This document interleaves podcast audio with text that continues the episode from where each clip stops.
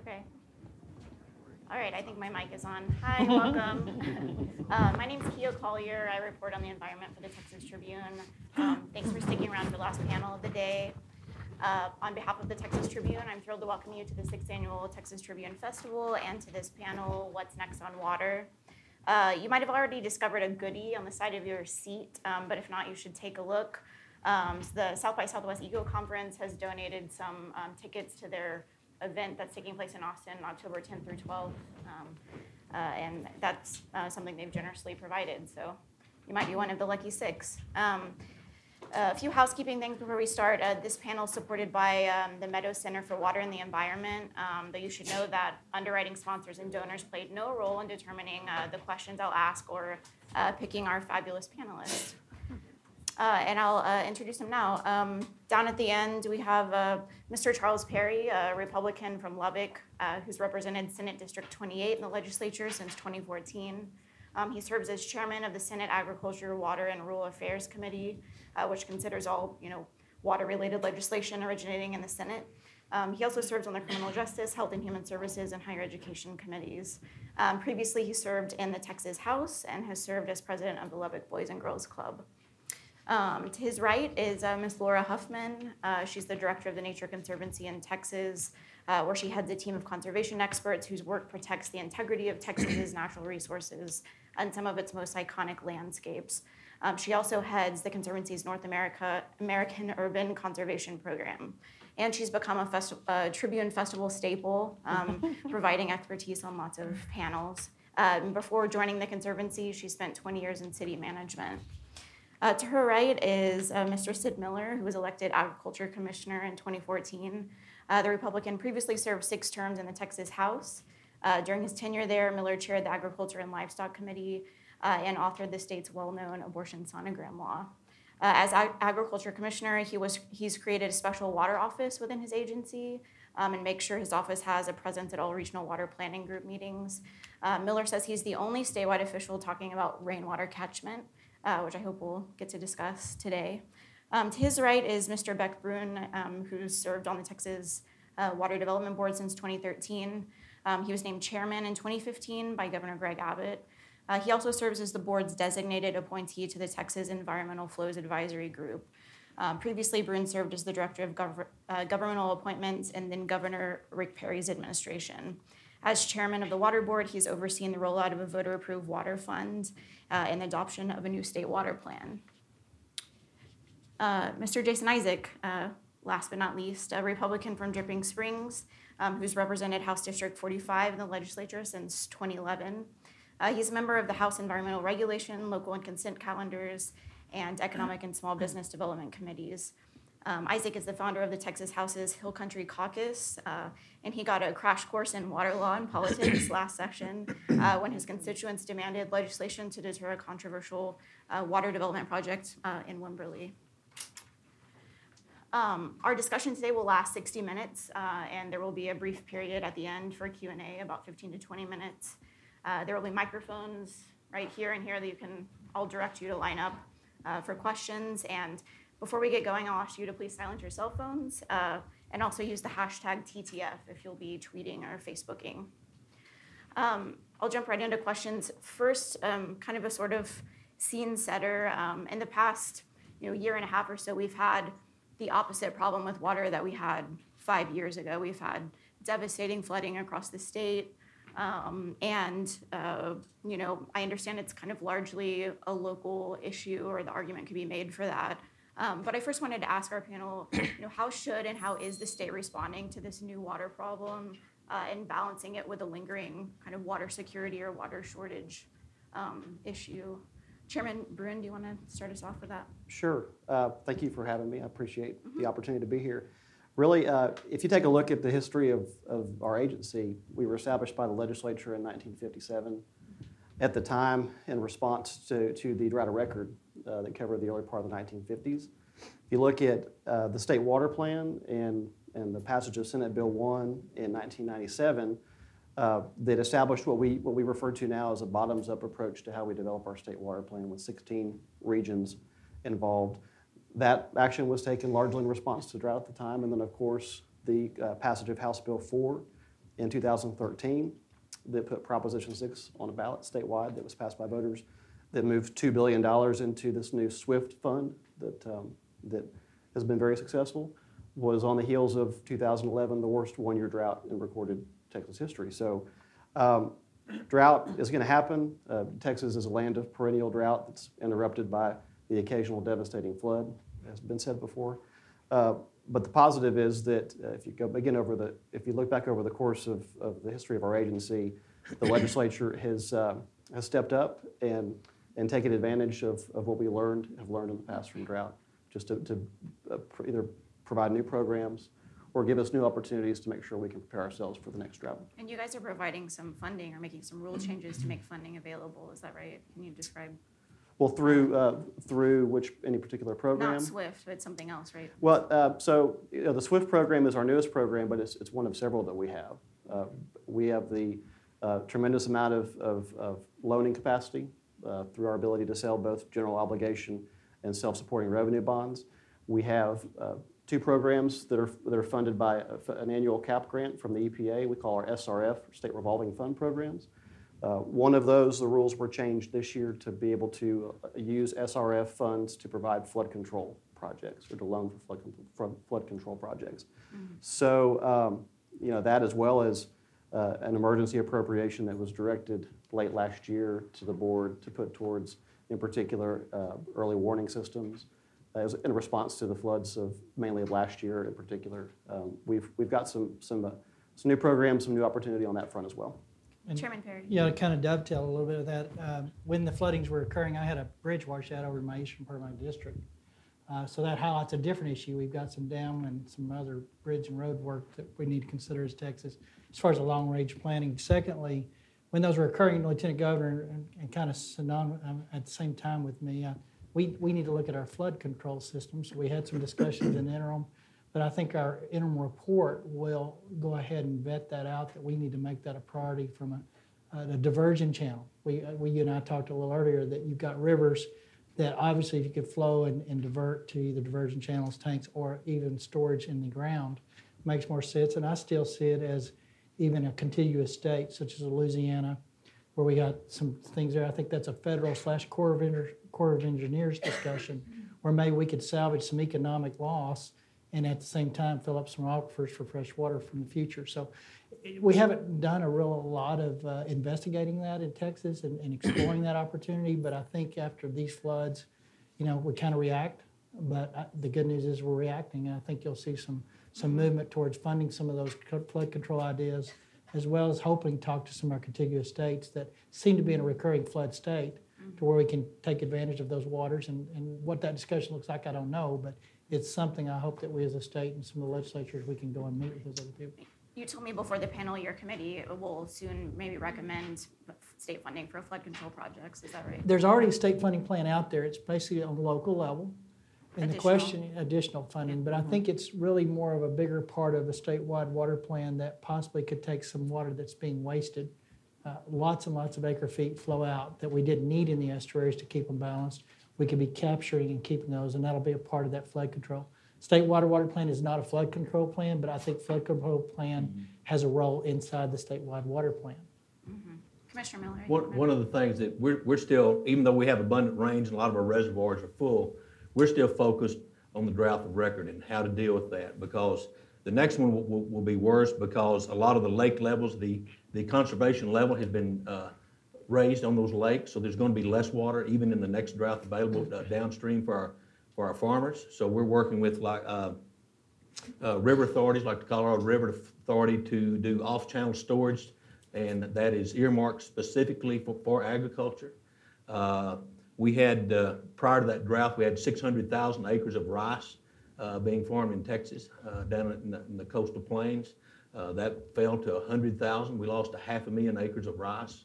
A lot of jobs and opportunity and, and economic uh, uh, productivity with that is, is gone. So we're working uh, to do that. We're also part of the emergency management response team. These, these uh, small counties and cities that have suffered flood damage uh, from the previous two Memorial Day incidents. Uh, We, we're the agency that comes in and helps them rebuild their roads and their bridges and put the culverts back in and clean up debris. We're not a first responder, we're not really a second responder, we're kind of the, the last leg. We come in with, with funding and, and help, help those communities to rebuild their, their communities. So that's, uh, the immediate, uh, uh, needs are, are met. Representative Isaac, Wimberley was obviously hit really hard by flooding. Do your constituents feel like the state has done enough or they need more help? Uh, I think they're satisfied with the progress that we're making. We've added new flood control monitors along with our partners in the Water Development Board have, have helped these communities put in early detection warning systems that weren't there before that resulted in this devastating flood. You had 16 lives lost, um, homes swept off their foundation that are now being rebuilt, which is, is nice to see that Wimberley coming back together and recovering from that devastating flood. Uh, but I think that we're making progress. And so when it happens again, there'll be much earlier warnings so that our first responders can get out to these homes uh, quicker than they were last time, which there was great cooperation between the two counties, between Blanco County and, and Hays County to alert people. Uh, unfortunately, we just couldn't get to all of them in time. And so I think these early warning systems are going to help. Gotcha. Chairman Bruun, you referred to kind of the age-old stereotype of Texas being in perpetual state of drought and punctuated by devastating flooding. But um, I just wonder if the panel thinks this is, you know, a new normal. Is this climate change at work, as many scientists say, um, or is it uh, part of that normal cycle that you referenced? Commissioner Miller, you've had some revelations about climate change recently. Do you want to take this one first? Which one are you asking first? you, yeah, go ahead. Yeah. Well, you know, I'm, I'm an eighth generation farmer and rancher, and we came here in the 1700s. So, you know, we're always battling the, uh, you know, the, the elements, the weather, whether it be drought or too much rain or hailstorm or, or pestilence. But, uh, you know, the low commodity prices is, what is affecting the uh, farm income right now. But uh, the best cure for low commodity prices is low commodity prices. So uh, that we'll eventually work through through the glut. We're as farmers, we're kind of our own worst enemy. We we overproduce uh, uh, to make up for a shortfall in, in revenue, and, and, we're very good at it. And I'm proud that, that we are. Uh, but yeah, that's that's pretty much uh, uh, where we are on that. So all this devastating flooding is part of a normal cycle, or It's not. It's you know it's something that that agriculture and family farms that we deal with constantly, and that's you know we we try to mitigate that as much as possible by purchasing, purchasing uh, crop insurance and uh, crop diversity and, and crop rotation and uh, try to limit our, our risk as, as, as much as possible.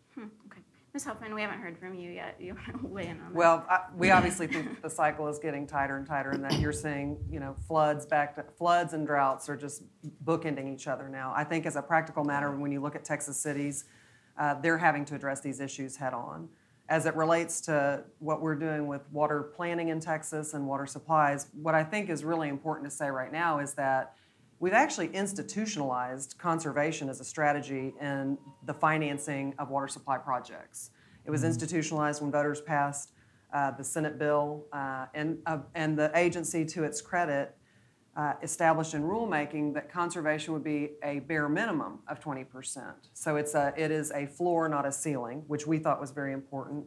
And I also think it's important to say that that $2 billion is going to revolve. So we're going to be spending that money. It'll revolve into, I don't know what the current estimate is, but over $20 billion over the next 20 years. Over the next 20 years, we're going to spend over $20 billion with a bare minimum of 20% going to conservation. Those decisions have been made. And I think that it, so for me, what's important about that is that decision does not matter as to this year's weather pattern. We've already made that decision as a state. What really matters is how at the local level we institutionalize the uh, projects themselves. It's now time to figure out how we incorporate conservation into water supply projects. And I think we're in a little bit of a shift here as local, as cities and local utilities try and conceptualize how that money could be incorporated into a water supply project. Mm-hmm. Chairman Perry, is your committee's request for additional flood control dollars at all based in the notion that floods are going to happen more? Yeah, uh, you know, climate change occurs. We know climate change is changing now that we can have a big, great discussion how much carbon and all this other stuff is. But Texas is a big state, and it may be drought in, in one section of the state, and it may be flooding in others. I think some of the flooding is is we've got a large urban area now that didn't exist 50 years ago. And the more concrete and the more urban you have, the more less water can absorb. And so just lots of contributing factors. But yeah, I think our weather patterns in Texas, the old adage, if you don't like it today, stay around, it'll be different mm-hmm. tomorrow is true. And it's just where we sit geographically. I think it's just something we have adapted to in the agriculture and producers. We know that it's going to rain every two or three years really good, and it's going to be in a drought. So, is it is it something we planned for in the state water plan? We planned for the worst drought of record.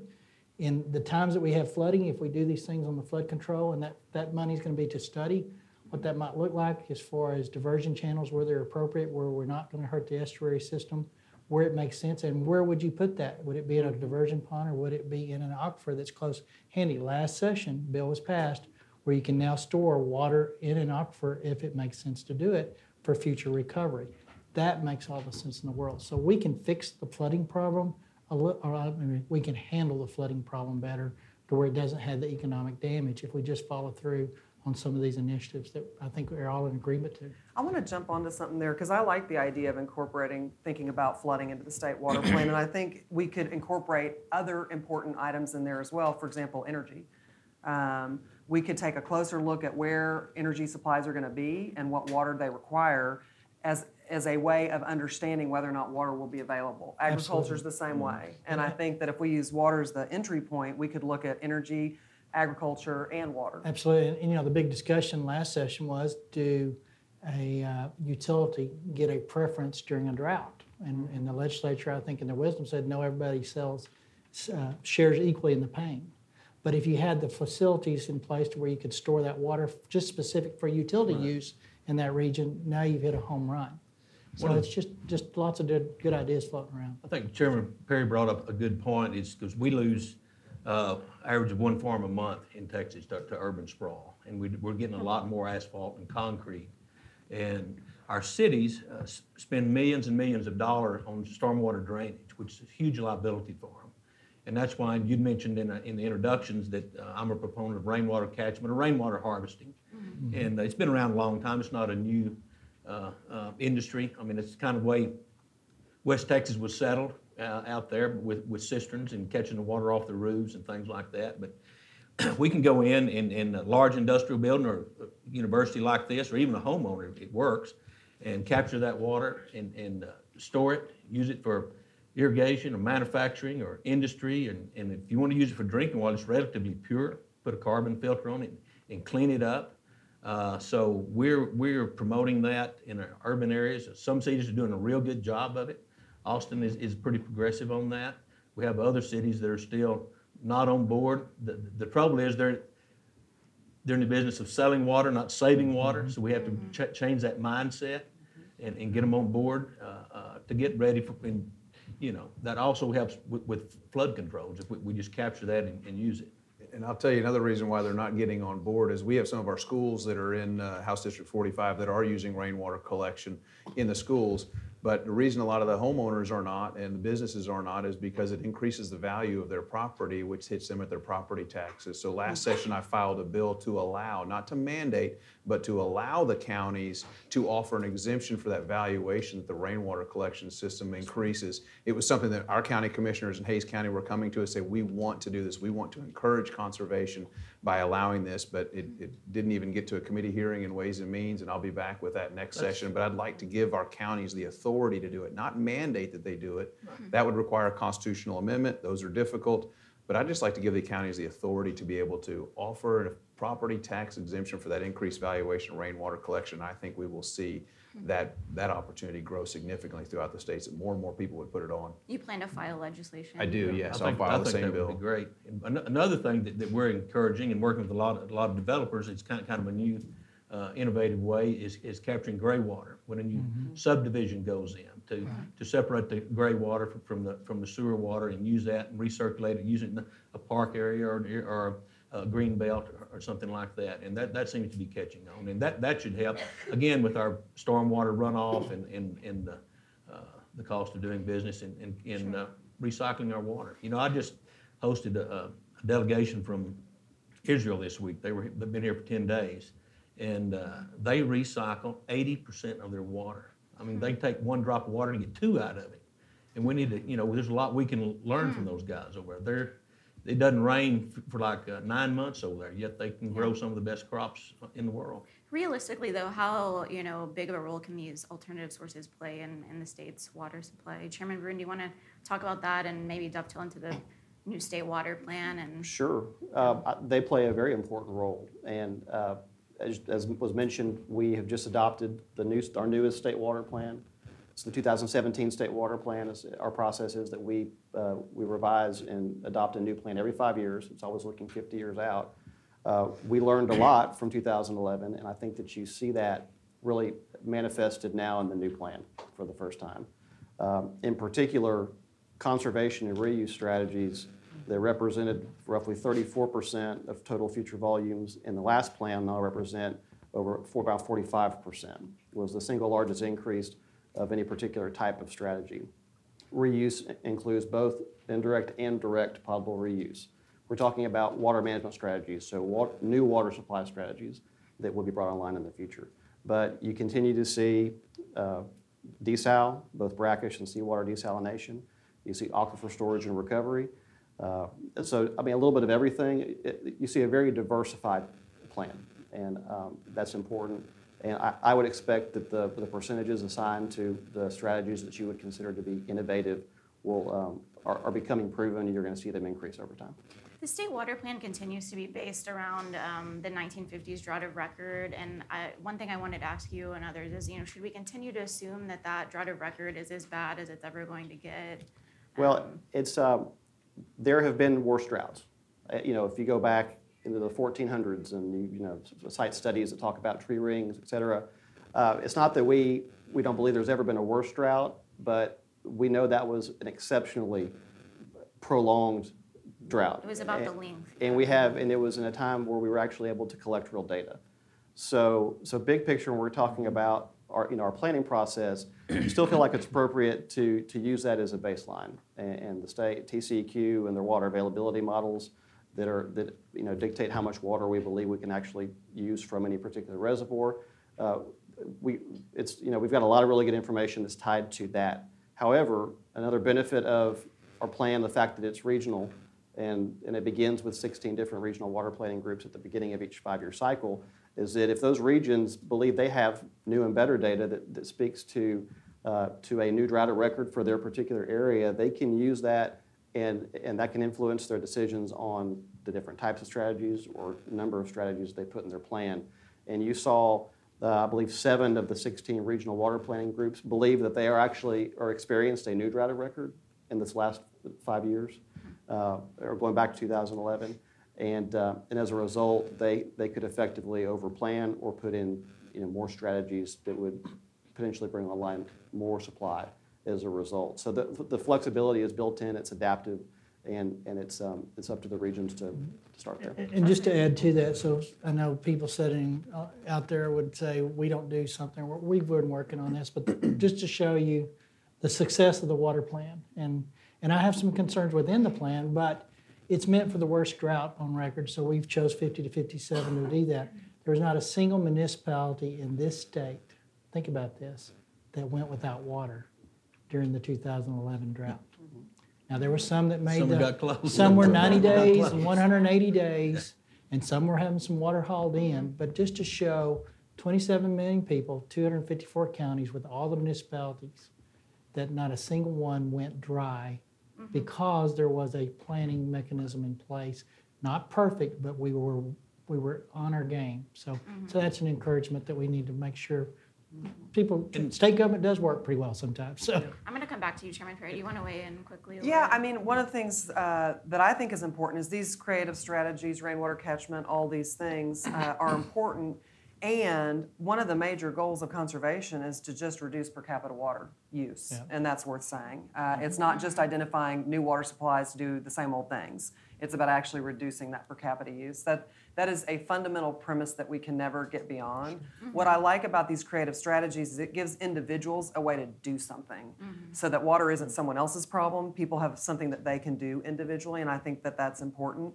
And the only way that we'll have enough water to serve 50 million Texans a few decades from now is if we think hard about what every single person can do and also what we can do within the energy and the agriculture sectors in order to get more efficient. I mean, that's the puzzle that we're working with here. That reminds me, Commissioner Miller, when we talked last week, you talked a lot about conservation and how it's important Well, to focus and- on that over, you know, reservoir building. And, You also um, cited a percentage, I think it was ninety-five percent. um, That's that- right. That Ag- the agriculture industry is ninety-five percent efficient with its use of water. Agriculture is. Where, where's that percentage from? Um, Well, it's from his study right here. That's where I got it. Huh. Water is there, is Development there, is there Board. really that little room for improvement? Yeah, in- in- we're always, we're always trying to improve, you know, but agriculture is, and it's it's been PolitiFact, ch- checked it and found that it is true, uh, that we're at ninety-five, and, and the reason for that is, in agriculture, our single biggest input, if you're an irrigated farmer, is, is the cost of getting that water on your crop. So we be very cautious with that. It's our bottom line. We don't waste it. We, we're, you know, moving to drip irrigation. We moved to center pivot. We don't overhead sprinkle hardly anymore. Uh, flood irrigation is still done a little bit in the, in the rice, rice fields. Uh, so, uh, yeah, we're, we're pretty good at it. We The really big- are. The biggest conservation tool you can have is the cost. Be Yeah. it municipal, or be it producer, or be it industry. When the cost goes up, consumption goes down. And farmers figured that out a long time ago. Chairman Bruun, can you offer any more insight into that percentage or? I, I believe that the, the accurate characterization of the percentage in the study is to say that irrigated agriculture can be at ninety-five percent efficient. It can be. It can be. and not- That it- if you have, if you're, if you are transitioning from, say, a pivot Right. to, to drip or, or LEPA uh, technologies, that you can actually make, uh, make a farmer use that water at that level of efficiency. Um, Okay. I- So it's a goal, more of a goal. it, to say that it can be done, um, a- and the commissioner is right, that uh, irrigated, uh, conservation, irrigation conservation is, is the most important strategy for, both for, uh, for Region A and O that cover the Panhandle, North Plains, Southern Plains. And um, where you're gonna see them meet that goal in the future is gonna be tra- transitioning from, from uh, water, you know, traditional practices to more, more uh, water efficient uh, strategies and technologies such as a drip and, and LEPA. One of the things that's, that's really helped in agriculture and in water conservation is the genetic en- engineering or GMOs. Uh, because of that uh, uh, genetic engineering, we can now go to no-till or uh, minimum tillage, which leaves uh, organic matter on top of the soil. And every, every time you turn the soil over, you, you lose uh, moisture and you kill microbes. So by going to the no-till and, and minimum tillage, we're, we're saving a lot of water. And that organic matter builds up, and, and it's really a good water conservation measure. Mm-hmm. Representative Isaac, do you see the legislature getting involved in requiring the ag industry, which is the largest user of water by far, to be more efficient? I, I- or I don't know like about that? requiring. That's Okay. that's not what this legislature. No, I, don't- I Uh, just yeah, don't see it happening. Yeah, Uh, I. I, I see passing legislation. Like I introduced a bill last session to expand the use of gray water for residential homes. Mm-hmm. Uh, it's a direct result of a constituent coming to me and saying, you know, I'd like to be able to reuse my gray water to flush my toilets. Mm-hmm. And it was something that is a statute that he absolutely could not do. Cannot do it all. You couldn't put it in gardens that you were actually going to use to grow food for your home. So I had filed a bill early in the session. Uh, Representative Howard came behind me and stole my bill and actually made it better. And it- she did. She improved on it. And so I grabbed her in the hall one day and I said, "Hey, you, what, what are you doing? Stealing my bills and then making them better? Can I join author yours?" And the look on her face was of shock that I actually wanted to work with her.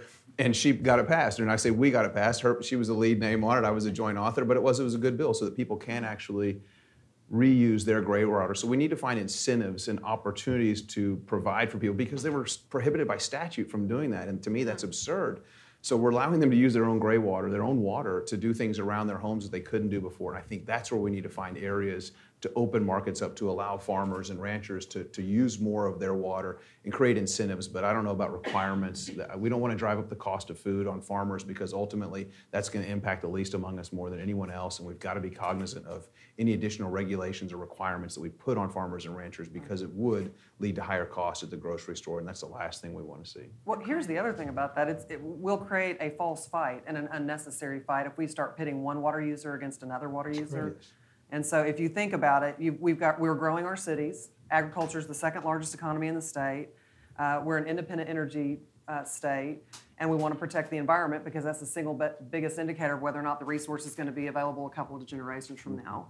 So why in the world would we create a circular firing squad between those four users? You know, the trick is to optimize and to make sure that all needs are met. And, and each of those sectors has something to contribute when it comes to conservation. And nobody should declare victory because nobody has has solved the problem entirely. But the, the one thing that we should try to do is to get as efficient as we can with the resources we're using now so that we don't have to introduce new water supplies until absolutely necessary. And we've got tons of examples around Texas where that's happened. But the fight, when, it, when the conversation is held badly, you end up in California. And if you look at how they're talking about mm-hmm. water and, and responding to droughts, you see what happens when you have a really bad conversation where one sector picks on another sector. Okay. And I- You know, w- if you look at, uh, we're talking about irrigated, irrigated ag, if you talk to farmers in the panhandle, I, I don't think for the most part you have to require them frankly to do, to do this. They understand, if anyone understands the importance and value of conservation, go talk to a producer in Chairman Perry's district that is, that's drawing water from the Ogallala Aquifer.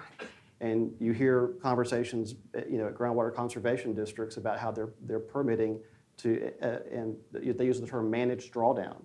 That they know that they are using a source that big picture over time is not going to recharge in the same way that uh, some other aquifers in the other parts of the state will and have the benefit of. So, um, you know, you're preaching to the choir when you go talk to, to producers in the panhandle and say, you need to conserve water. I promise you, uh, f- big picture for the most part, they know that and, and they're working towards that. Um, Chairman Perry, your committee, uh, we've talked a little bit about the state water plan. Your committee is looking at how to improve the state water planning process. Um, and you've indicated a kind of, you know, displeasure with the state water plan in terms of being a realistic document, you know, to meet Well, the that's- state's that's a strong water word. needs. Um, I would say it was a distaste, but can you elaborate and, Wow. and talk about what, if anything, your panel might recommend No, on no, how to first of all, things? the state of Texas in its planning model is ahead of every state in the union. And, and I applaud the state for making that a priority and a process which continually updates state, state of Texas projections in the worst drought. My concern is in some of those regional wide uh, plans, there are, as an example, I've used this in committee multiple times, there is 26 reservoirs projected to come online in order to meet the worst drought the next one comes. Anybody that understands reservoir development knows that there are a minimum of 30 and probably 60 years, assuming they can get the lizards, the minnows, and all the other things, and the, and the right of access, and all the things that go into a development of a reservoir. And truthfully, where Texas is at, I, I'm just making an observation personally, there's probably not very many prime reservoir locations anymore because of urban sprawl. What used to make a good reservoir location now has cities in it. So my, my whole point with making that commentary in that committee on a couple occasions was if we're going to plan for the worst drought and if our plan has things in it to meet the need that are not going to be able to be realistically done or developed or actually occur, then is that a realistic plan for that region? And that's the question. And that's where diversion and storage for future use and all those things may be a new tool that we should consider because that's more reality of the day than putting in a dam and getting federal and state approval.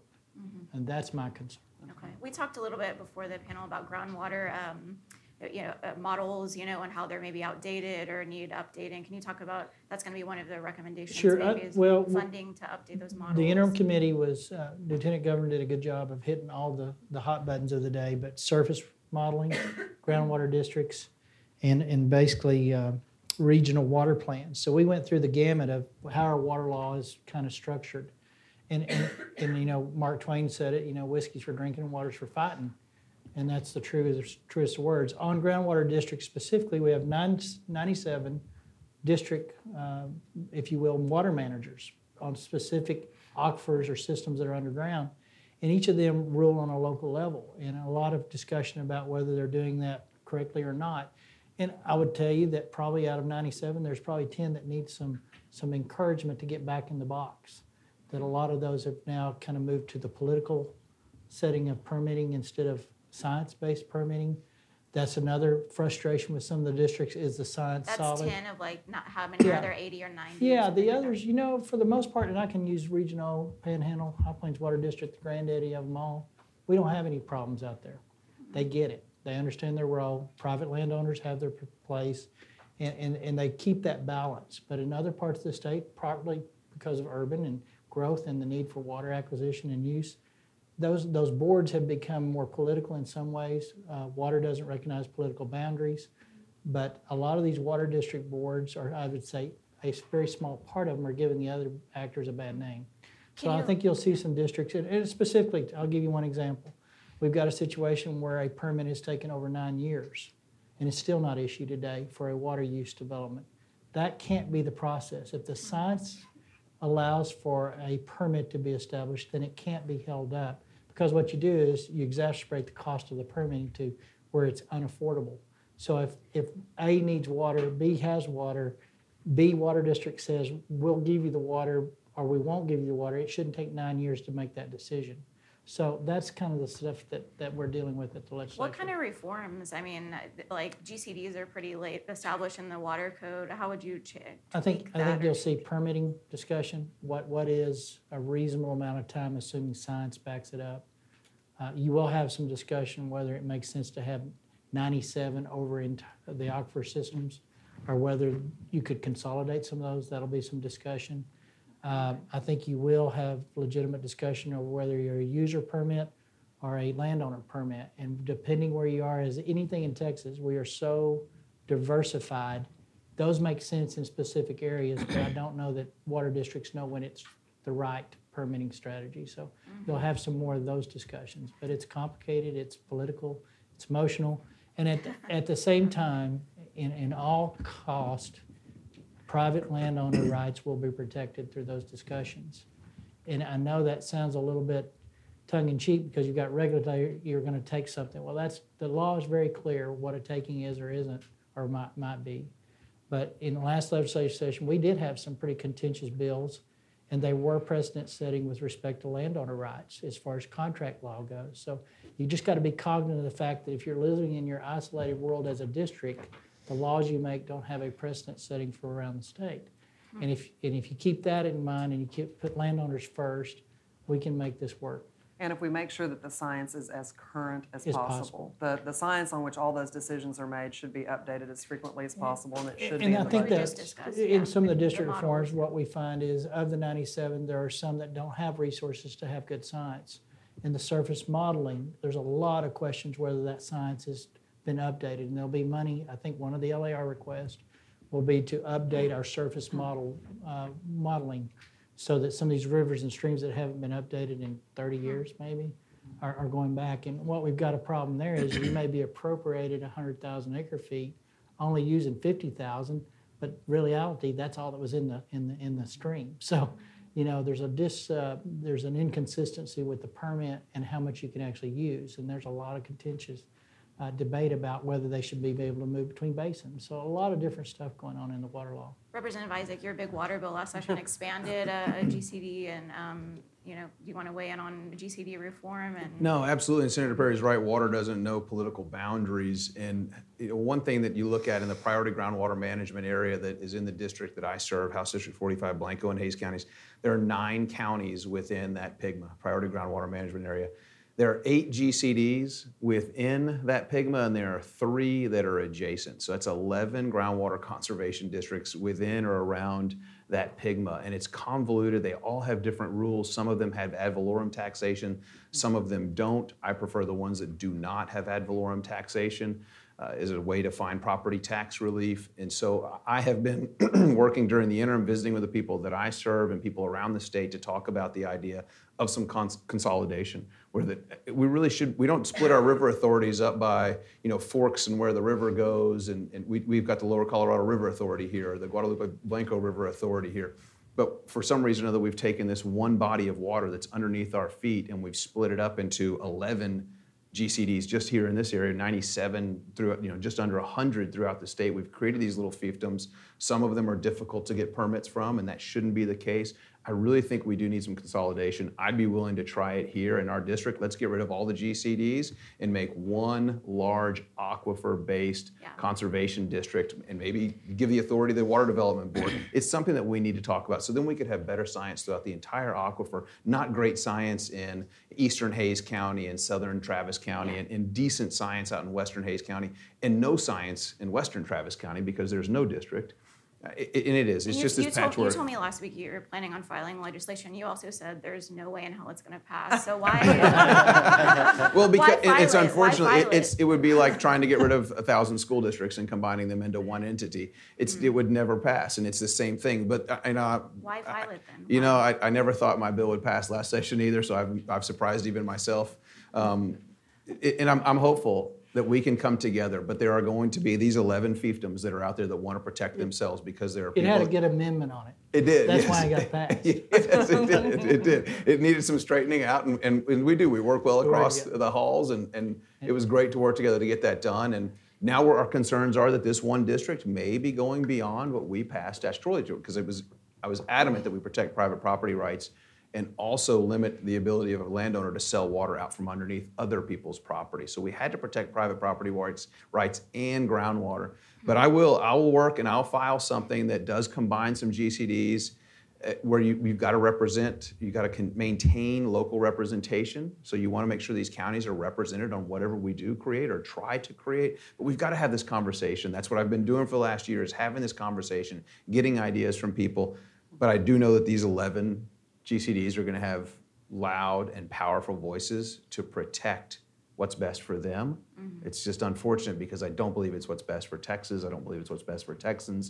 And we've got to do that. And I've got to get them on the record to admit that, hey, I'm looking out for my own self interest other than the interest of the entire state or this aquifer. We've got to protect this aquifer. We want to. I love aquifer storage and recovery, especially in, in flood times. We've got to get that water underground so that we can protect that groundwater. So you're hoping it'll spur a conversation? Hey, I'd love to see something pass that we can come together and, and maybe it's just to expand the authority of the Water Development Board just a little bit, maintain the groundwater conservation districts, but have some regulatory authority where if you've got a permit. We had a, a dentist in Dripping Springs that tried to get his office open for years.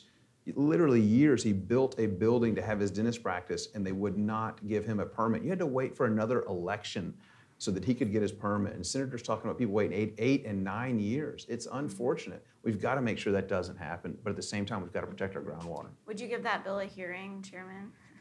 I haven't seen the language. Well, we don't, we don't even know the language But- yet, and I will certainly be But, uh, working with him. And again, we're going to keep it here in this You know, area, I think, to start I, I think it goes back to what I said. I think as long as private property, as long as the science dictates that it doesn't need that individual district management style. You know, if it's a sand aquifer, it moves very little and it recharges very slowly. That's why we can get by with less than probably five in the entire Ogallala up in my region because there's just not a lot of action. Those that change really quick are those that have contiguous other aquifer systems that are impacted. Maybe maybe they don't have to have as many. So that's a conversation that's going to be had. It is a political uh, minefield because you are quote messing. Now I will say one th- aspect of the bill that if he were to draft today that extends authority for Chairman Bruun will not go anywhere. Uh, giving authority to any, not at him, but but giving authority to the state at any more level over our water resources is a no-go uh, on so many levels. It's a no-go on so many levels. We do a pretty good job on local levels managing our own resources to the best of our ability. Guidance is okay. More authority to make those decisions on a local level is best. Giving the state a centralized more aspect of how they manage our water, not a good thing. Look at California. Okay. As I ask this last question, um, y'all can start lining up with these microphones if there are questions. or, um, I do want to ask, you know, what is a go for next session? What you guys see? There's going to be some repetitiveness here, but what what legislation will move? What what changes do you think um, might be passed in, in the water realm next session? I think, I think the interim report is gonna be a really good report. I think it's gonna be different. I think it's gonna challenge Texas on some level to think a little bit bigger, a little broader on a lot of different levels. I think you will see some flood control initiatives and studies that will hopefully begin the basis for the diversion channels. I do think you'll have some discussions regarding water district if or not consolidation makes sense. I do think you're gonna have pretty clearly some permitting uh, revisions. And I do think the process in which challenging a water district on a DFC or something, even though we tweaked some things last session, the legal cost has become a barrier for an individual landowner to defend or acquire permitting. And so that process has to be completely reevaluated on we're district court, we're so, and all those things move in there. We still haven't quite got that right to where a landowner can stu- truly challenge the system over something that he owns the property over to be able to use it for his, his benefit. So, so you're gonna see a lot of those pieces of legislation and things there.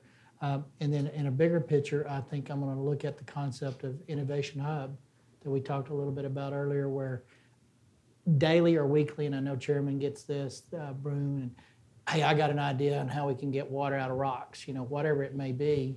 And I think there is a lot of great innovation in the industry sectors and other sectors that we are not capturing that. So I'm to kind of come up with the concept of being able to warehouse those good ideas and make, make our institutions of learning higher ed a place to do some of those labs. Because if we do capture a lower energy cost for developing desal and pulling water up from the ground, then we have hit a home run because that's your largest cost. Ask SAWS in San Antonio, what is their largest cost of their water reuse project? It's the utility cost, it's the energy. Mm-hmm. So there's a, needs to be a clearinghouse of ideas of a lot of these little mom and pop satellites that are doing good things on a very small level. Can we expand those? So you'll see some of those. Representative Isaac, what are you hearing in the House? So, you know, some of the things that I'm going to work on, and I've, I've done this in the past, is being someone who represents one of the fastest growing counties in the country. We get asked to do municipal utility districts, MUDs, quite often make changes, give them road powers. And one of the things that our policy going forward will be that if you have a MUD and you want to change to it, or if you want a new MUD created, you can't pull groundwater. So you're going to have to find surface water availability to, to manage that growth and continue to protect our groundwater in our area. It's extremely vital with the springs that flow through Wimberley and San Marcos. Uh, it does bring in tourist dollars from out of town, and so it is extremely important. I think that's something we need to look at for economic development incentive dollars. That if you we want to attract a new business or a new manufacturing facility or more jobs to the state of Texas, that in order to get those dollars, we need to make sure that those companies are going to reuse their gray water on their facilities and mitigate the use of fresh water uh, on lawns. It drives me crazy that we put drinking water on grass. I just can't stand it. Um, it- so we, we've got to do some things there. And so those are some of the ideas that I'm working on here during the interim. Okay. Um, to the left first. My, my left. You're right. Thank you. I'm Carol Olowin. I recently sat on the City of Austin's Flood Mitigation Task Force. So we looked at the issues that were facing Austin and uh, finding that they had a neglected and underfunded uh, maintenance of their storm drainage systems. The things that we realized is that flooding is not just a local issue, but it's a regional issue because we have all the little jurisdictions, each one is doing their own thing uh, cities, municipalities, and then we have counties that don't have any ordinance or development powers or funding, and we have all this growth, asphalt, concrete taking place, and there is no comprehensive plan. So a question is, what can be done from a more regional perspective to address flooding across these myriad of uh, political jurisdictions that Chairman sometimes don't get Oh, along? Sorry, Okay. Chairman Bruun, we haven't heard from you in a little while. You Sure. Well, uh, if you look at how the agency over the course of the, and as we continue to, uh, but over the course of the last several months has, has put the, what was a $6.8 million uh, emergency appropriation for flood mitigation and planning to, to a program that we, we have at the agency. This came to us last fall. The emphasis, uh, as directed by, by Governor Abbott, was get the money out quickly and, and identify areas where this truly is an emergency need, uh, first and foremost. So that's why you've seen uh, Wimberley being the best case in point. Uh, that there were, there were no stream gauges upstream of Wimberley on the Blanco River prior to the Memorial Day flood of last year. Had there been any gauges, uh, a rain gauge, a stream gauge, could, you know, could that, that type of disaster have been averted? Who knows, but hopefully, maybe so. So we're trying to figure out where, where are there those places like that across the state as a place where the money should go to first? And that's, that's been the, pri- that's been the first priority. But, but what's come along with that, and, and where you've seen discussions about this in Chairman Perry's committee during the interim and, and other places, is the big picture question that I think you're going more, to, more towards to is how do we plan regionally? Well, what can we do big picture, not just the what are truly imminent emergency issues with lack of infrastructure, but the bigger projects. And we have programs that can assist Austin and others in putting those in place. Uh, but I think we, you're going to see whether it's adding to the state water plan putting something in, in the ongoing planning process that speaks specifically to what's happening with flood control and across the state. To uh, actually, we included in our LAR request um, some funds to, to contract a study to find out do we need to do a standalone state flood plan and what that exactly can look like. So I think we will have real answers to that question, hopefully in short order And- in the next session. And I do think that Houston's flood, which is very sophisticated, has a coordinating regional effect. They have worked with cities in that area. So you need to talk to your regional partners and talk about IGTs, intergovernmental, uh, our, our MOUs, you know, memorandum of understandings in those events and see if maybe you can come up with some regional source of, of planning that kind of similar to the plan. But I think Houston already does that in some of their areas with some of their other groups around them. They've got, the Harris County has a flood control district that was created years ago that, that takes a, um, a more active, larger view maybe than some other parts of the state. Be a good model to look at. So trying to get everyone on the same page or, or get them, understand, uh, give them the understanding of what the, what the resources are and what- certainly how our agency can help uh, is, uh, is definitely a goal of ours. But hopefully, I'd say stay tuned and we might see something more clear, uh, whether it's adding to state water plan or some separate plan that's, that the legislature would like the board to take part in here, you know, in short order. One, one of the things that uh, in agriculture has happened about 50 years ago, all across our state, in, in, in uh, headwaters, a lot of these uh, rivers were built uh, flood control dams. Uh, the life expectancy of those things are at the tail end of it. A lot of them are silted in. A lot of them aren't uh, doing the job that they used to do. So we need to work with our USDA partners, Corps of Engineers, uh, to look at uh, updating those, maybe a- adding a few more structures especially in the high flood uh, prone areas. Okay, we'll go to this mic. Uh, the first thing I don't want to do is thank Senator Isaac for bringing up uh, protecting groundwater. I thought I was going to go through this entire thing without hearing anything about protecting our natural water resources because there's a lot more to water than flooding. And there's been a protest outside from eight in the morning to now. It's still going on. It's going to be there until eight o'clock at night. Talking, they're staying with Standing Rock and with their protest of the Dakota Access Pipeline and also against the Big Bend pipeline and similar things that we believe threaten our water resources. And we wonder what it is that you are doing to, to further protect us from uh, contaminants, such as the ones that happened in Harris County, where we had to shut down our flood usage near um, the San Jacinto River.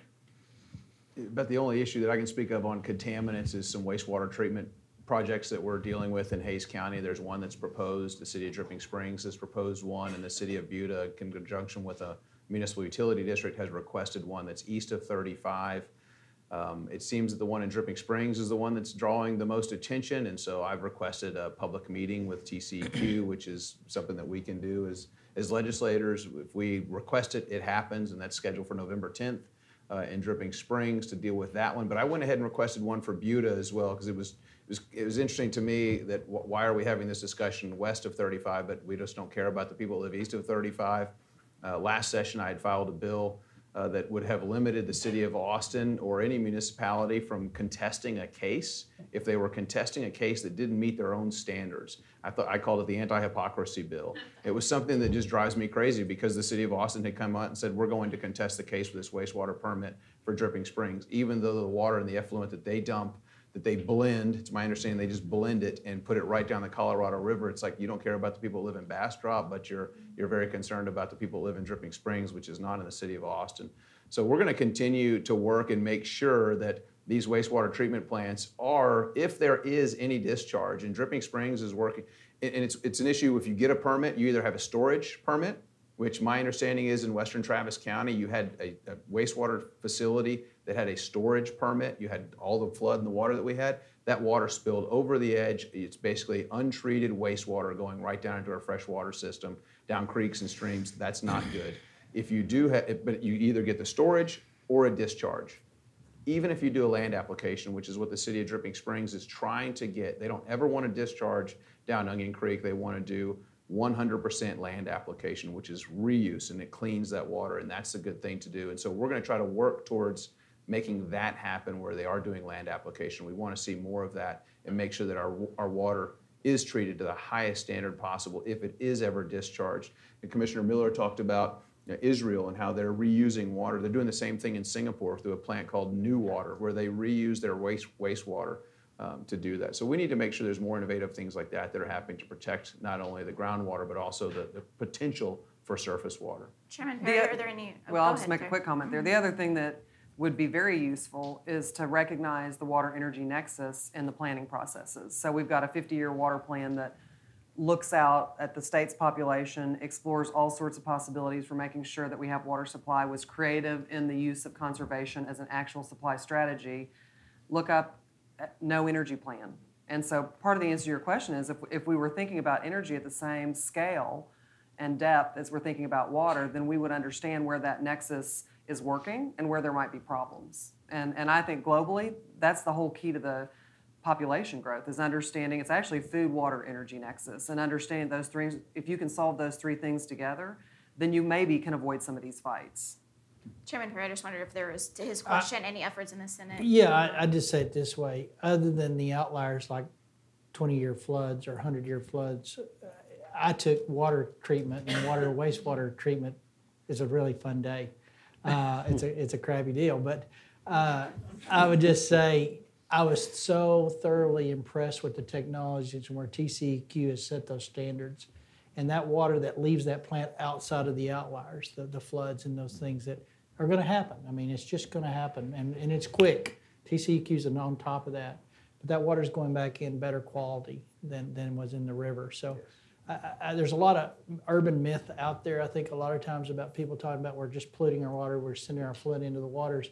Well, it's gotta meet some really high standards to get that back into the process. But, but SAWS and Austin was the other one I went through uh, if you could do it and could take a tour and, and you could hold your nose long enough, it really wasn't that bad. But they really do a, a great job of cleaning that stuff up. So it's it's it's not as what the general public hears. the reality is something a lot different, and those people take a lot of pride in taking care of that water system. Okay, go to, switch to the other mic. Yeah, I wonder if any of you could comment to getting some more efficiency and innovation and conservations into the municipal development. I moved into a new house in a new neighborhood here in Austin two and a half years ago, and there's no rainwater catchment, there's no use of gray water. They put Bermuda grass lawns on every house. Um, we're doing things in agriculture and with our urban development, but can we do more, or can Yeah. y'all do more for My, uh, development? My biggest complaint from my ag producers is they drive through the city of Lubbock and they see water running down the curb and going to the stormwater drains to water their fescue. If I could, if I was king for a day, I would outlaw fescue. I would probably outlaw St. Augustine, and I would probably look a lot like Arizona. But I do not want the state to come into a municipal and set those rules for their locals. So if it is a passion that a city, sir, I'm kind of just surprised that Austin may not be there. Uh, the purple pipe technology you speak about, where a development goes in and that can be a separate processing place to where you can reuse your purple pipe, your gray waters and stuff as a municipal level. That's happening on new developments. But, but as a state legislature, I would never come in and set a policy for a municipal. But I would hope the citizens of that municipality would say, we think this is a priority, could you look at some ordinances? Uh, The second thing is, and it was said earlier, cities have to have money for water infrastructure. So the, the, the- the irony or the sick part of this is as you conserve, your water rates don't cover the cost of the, the fixed cost of putting in the purple pipe. So it's a real, it's a tough deal. It's a tough deal. And I would tell you this, and we've had some of this discussion at the SWIFT planning level. My biggest concern when we set that plan out is there would be soft cost creep. Engineers, architects, the soft stuff, not the water line. You know, when I used to do a little development, ten percent was kind of a rule of thumb. And, I, and I've asked Chairman uh, to look at that to make sure if he sees, because now taxpayer dollars are available at the trough for all to have, that that doesn't get out of hand. And I think he's done a really good job and actually was ahead of the curve. when I asked if that was a consideration, they were looking at that. So I always want the dollars to go to the pipe. But you just got to watch it at every level. But I would not, as a state legislature, enforce that upon a municipal. But man, I wish municipals, I wish my city, you know, the minute it rained, we came out of stage watering requirements. You know, one week, one water a week will keep a Bermuda grass looking really good. So I don't know why municipals have that, other than there's a financial constraint they have to operate within. one of the things, just to tag along with, with Chairman Perry, that we're working with the uh, nursery and landscape industry. We have a program called Water Smart.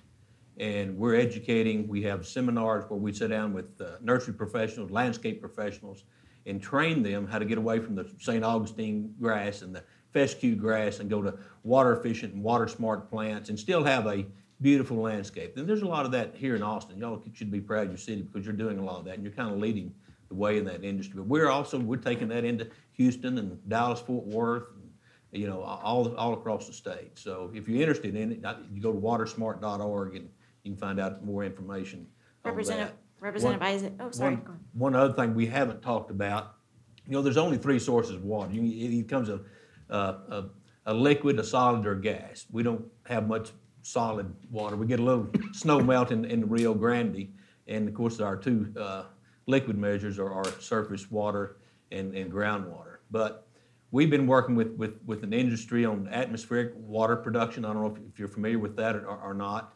Uh, but it, you'll, you'll be seeing more, more of that. It, it works really good when we come into these s- smaller cities that are running out of water or in emergency management where the uh, drinking water is tainted. Uh, and it's just simply, you know, kind of like God makes dew. You just lower the dew point and have a condenser and, and collect it. And it's, it's uh, like desalinization, it's getting more and more affordable. It'll never be on a large scale where you would, would do manufacturing or, or, or provide drinking water for a city, but in certain instances, it, it does make sense. I was, And I was just gonna co- ask you to rehash yours. Yeah, You and might I have had missed the part committed, about so your on, on the legislation. creation of new municipal utility districts that I do in the district that I serve, and this is where I would encourage you, if you are in a fast growth area like I am, where there are new neighborhoods that are coming up or proposed ten years from now, I do put some of those requirements on those municipal utility districts and will continue to do so.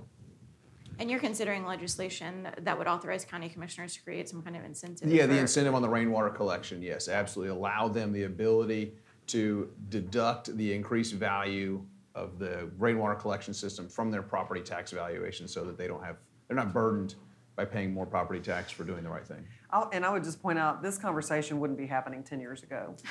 We- You know, we would not be so focused on how can we get more efficient with our water use, how can, you know, we wouldn't be talking about outlawing fescue and St. We Augustine. didn't have 28 million Uh, people 10 Right, years ago. but, but what I think is interesting about that is here we are, and, and we've got a state that has financing available to implement these ideas at a larger scale. We've got ideas that would allow every individual to do something that's productive, and I just think it's an interesting conversation that's come a long way in Texas. Just so everybody knows, in Dublin today, there are protests going on because Dublin is considering charging people for their water.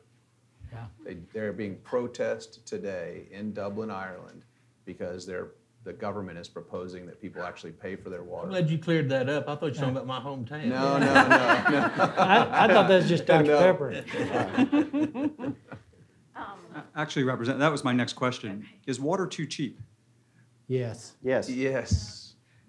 next question. Yes. What are, we, what are we doing about that aspect of things? You know, it, it's one of these things, again, I don't know if we want to make it so much more expensive, but we want to try to find solutions that allow people to put rainwater collection on their homes.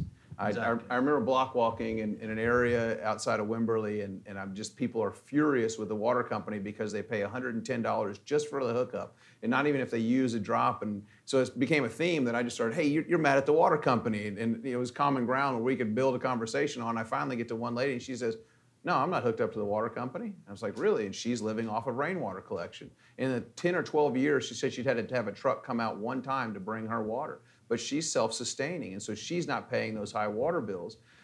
Again, the increase in cost of living would be my biggest concern for driving up the cost of water. But if we can create some incentives to not penalize people on their property taxes so that they will then go out and realize it's just like solar. Oh, it's not going to pay for itself in one day. But we're seeing more and more people adopt solar technologies on their homes because of work that we did in the mm-hmm. legislature to allow people to do that. Because before homeowners associations could say you can't put solar in, homeowners can say now you can't put rainwater collection in. So we need to fix that, but we need to encourage the use of that so that ideally for some people water may be free.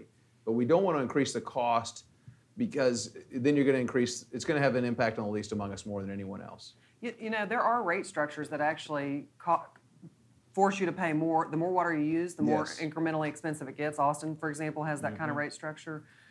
what we haven't done is create a rate structure that incents people to become conservationists. So right now, Yeah. You have a, you have a rate structure, but is the rate structure at? It's because we spend too much time punishing the big water users, which is a great thing to do. But we could create conservationists out of the average family in Texas cities if we rewarded them for using less than Exactly. X amount of water. And, and we do it in energy already, by the way. If somebody puts a solar panel on their roof, we treat them as an energy producer. Well, if somebody is using below some level of water, then they are actually uh, protecting water supply in the future. And I think that kind of that kind of rate model would go a long way to creating conservation And those rate models, yeah, those rate models are working because if you asked my staff if we pay enough for water, they'd say we pay too much because over the last three weeks, our phone has been blowing up from people that live in the very neighborhood that I live in that are having, that have been affected by this rate structure, and so they're paying high. And they're, when you look at their usage, it's absurd. You know, 50 to 75,000 gallons of water per month. They should be paying a lot. So they're going to be forced through their pocketbook to conserve, which I think is, is a good thing. My water bills have not done that. They're you know $100 a month, and uh, we, we try to conserve as much as we can. But to the thousand dollar water bills that some of my neighbors are getting, they're not too happy. So maybe in this situation, again, my staff would say yes, they're, they're, they're more than enough. We have time for one more question. Uh, yes, hi. Uh, my name is Delia Lugo. I, I live in uh, SD 17. And I have the same concern um, as regard to our water conservation, and especially in relation to uh, Standing Rock in North Dakota. Well, I'm worried about the situation that we have in Texas now. I live in Houston, and we already have like Aldine East. They had a problem where they had a contamination from a company, and they had to sue in order for the company to clean up the water. And now there's a what East End, their water is contaminated. They don't drink out of the tap. No, they drink out of bottled water. Same thing as Aldine East. What is your question? My question is, what, what kind of uh, better uh, legislation can we have to make sure you know something stringent to make sure that companies that contaminate our water, instead of giving the dollar, will really clean up the water and make sure we have water to drink.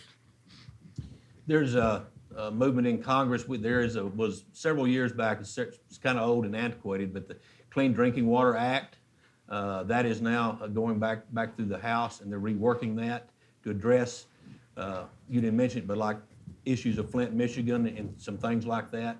Uh, So it's, they'll probably update that, and it'll, it'll probably work its way through, and hopefully it'll give you some relief. To our lawmakers, I mean, access to clean drinking water in, in you know low income areas is a huge issue, especially along the border. We did a big series on it. Are there any efforts at the state level to address access to clean drinking water in, in low income areas?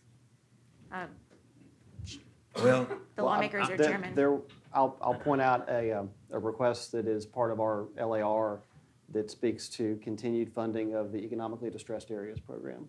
That, uh, that's a, a state program that we've had at the board for some time that was established back in the eighties, uh, initially to focused on colonias along the border, now has state, a statewide jurisdiction, but is focused on providing some either very low interest, uh, financing or some grant money for first-time water, wastewater services to to economically So you've asked for more funding for that We, as part of our LAR, we've asked for continued funding of that. And I would just say infrastructure is a challenge down there, but in my district alone, I've been in areas where col- col- the colonists, colonists was uh, actually better shape than in my area. So, so it comes down to economic development, vibrant city, and economy where you can get a tax base up to fix those things.